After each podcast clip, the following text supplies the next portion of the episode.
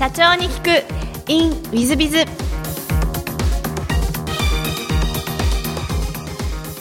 ィズビズの新谷です。先週の続きをお聞きください。それで予防医学は何かないかなと思ってそれたまたまあったのがこれなの、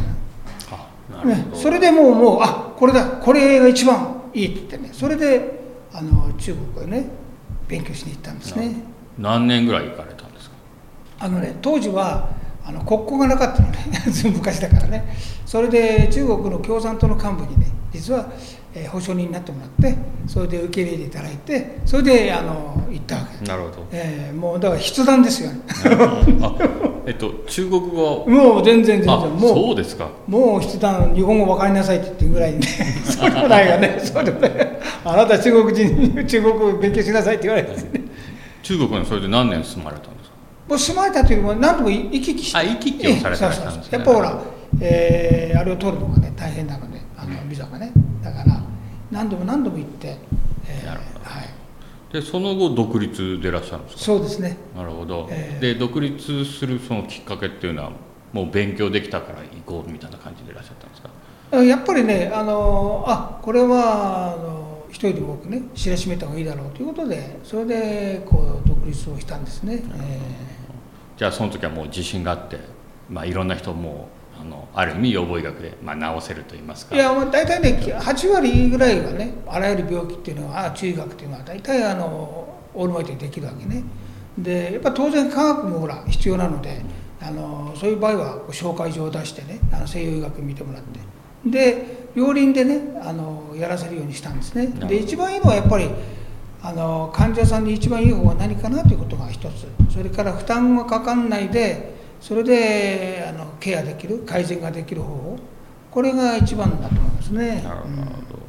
で今ではあの大変多くのあの、まあ、患者さんといいますか、社長のところをお尋ねになる方が非常に多くなってるんですがその一つに、まあ「目は1分で良くなる」という本を出されましてこれが30万部を超える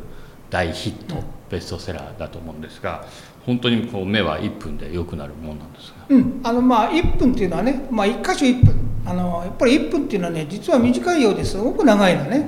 だから大体あの私が紹介しているこの本の中ではねこうさすったりそれから叩いたりね押したりとかね。本来人間が持っている行為の一部をね、えーやるだけでねやっぱりこう体っていうのはすぐ刺激反応するわけですよ。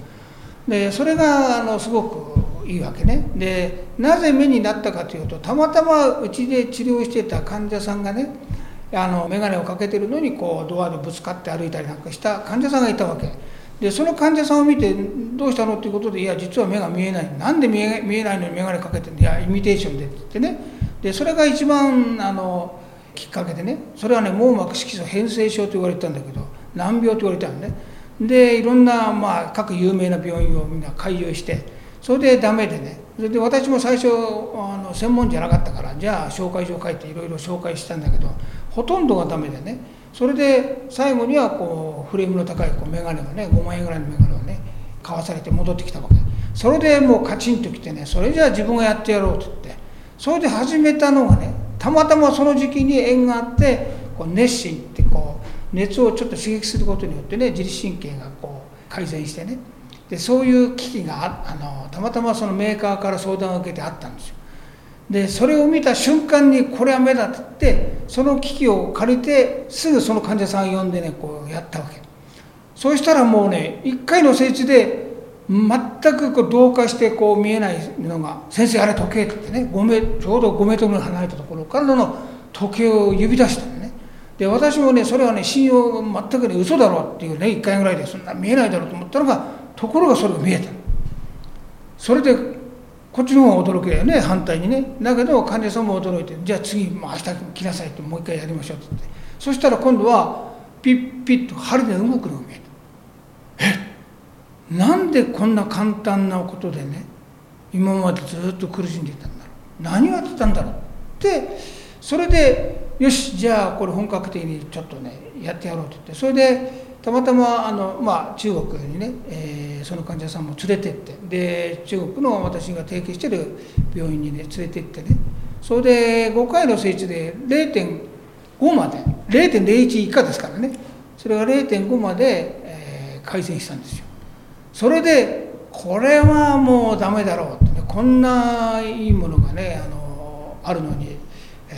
あるいはそんなに難しくもないのにね負担がかからないのになんとかしようってそれでいろいろこう体系化してねまあなんとか日本に広めていこうと思ってそれで始めた。それでたまたま本があってねよしじゃあこれをじゃあ本に載せようっていう今までのね、えー実績をちょっと入れてね、本を出したわけなんですね。なるほど。それでまあ患者さんも多くなり、まあ、多くの患者さんをまあ助けてらっしゃるということになられると思うんですが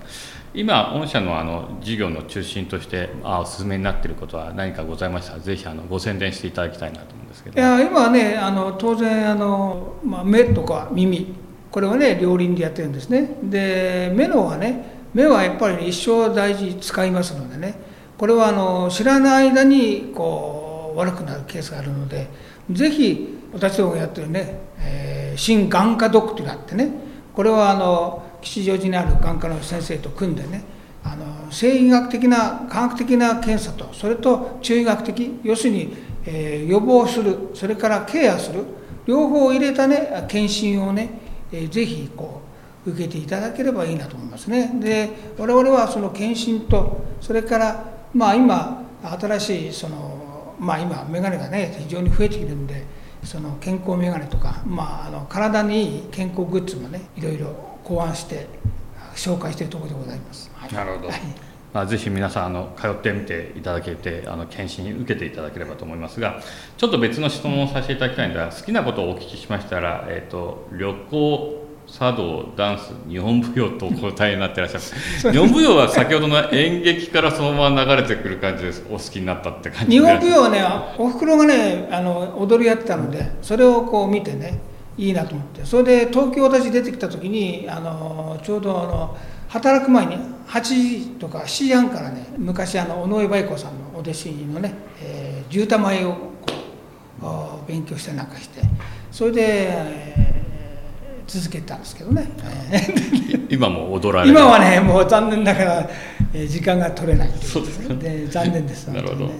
で座右の銘はですね自分の役割は果たすということでいらっしゃいまして、近藤様らしい大変真面目な座右の銘でいらっしゃいます。がこれはあの座右の銘にされた理由は何かあられますか？これはね小学校6年の時にね黒板にねあの自分の役割を探せとかまあロールと書いてたんだけど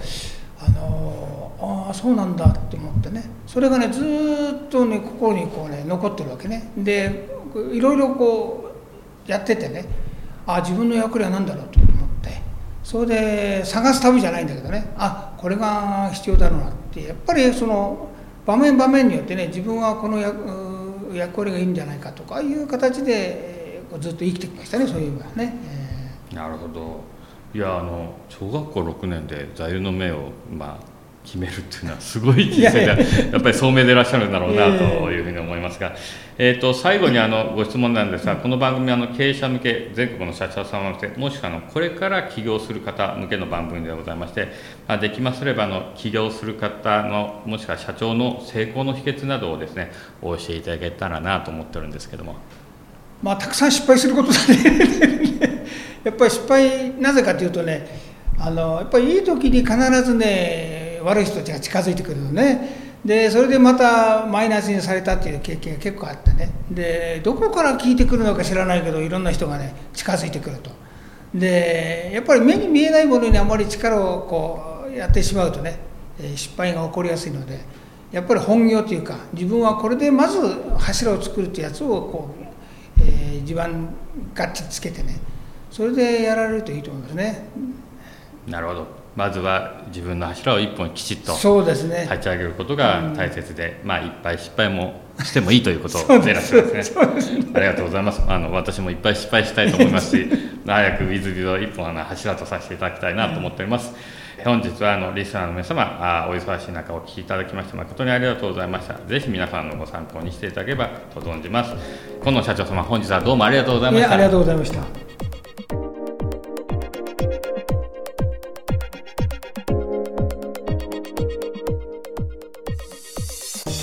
本日の社長に聞く in with biz はいかがでしたでしょうか、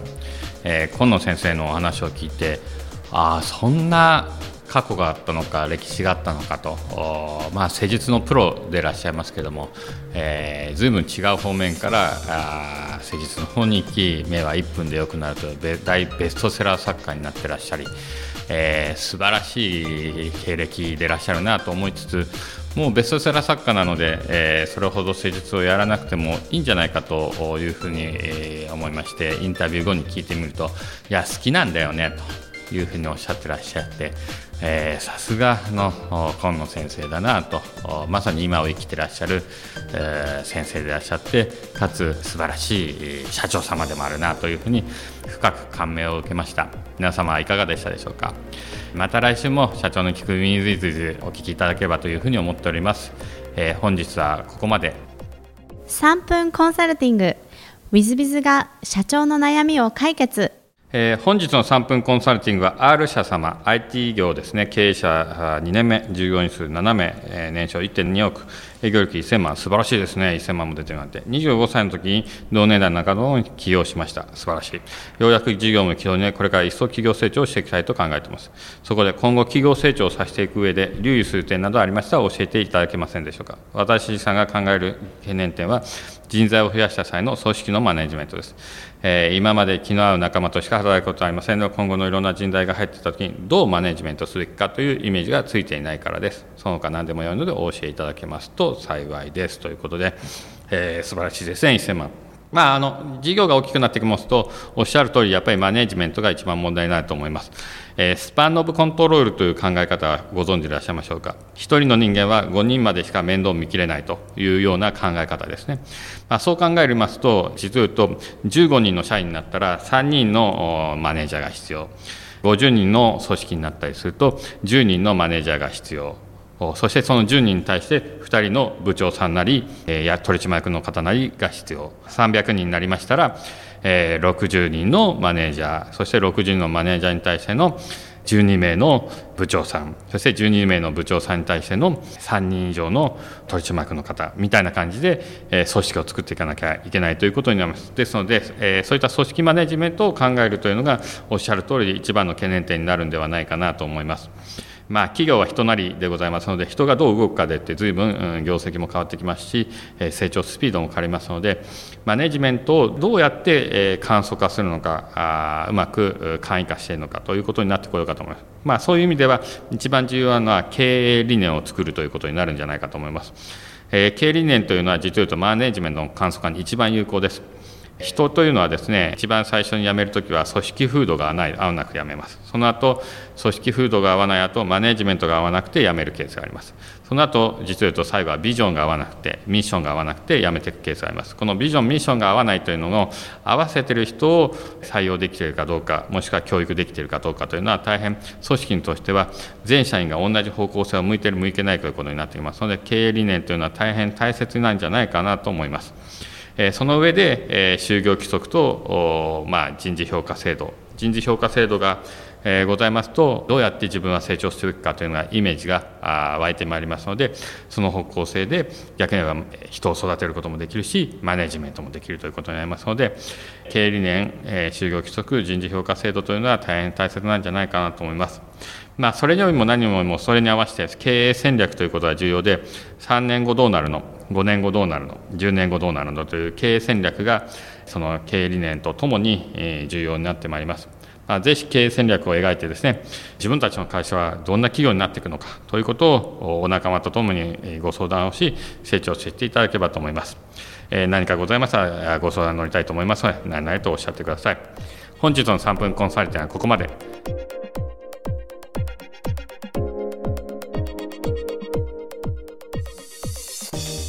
最後までお聞きいただきまして誠にありがとうございました。本日のポッドキャストはここまでになります。また来週お楽しみに。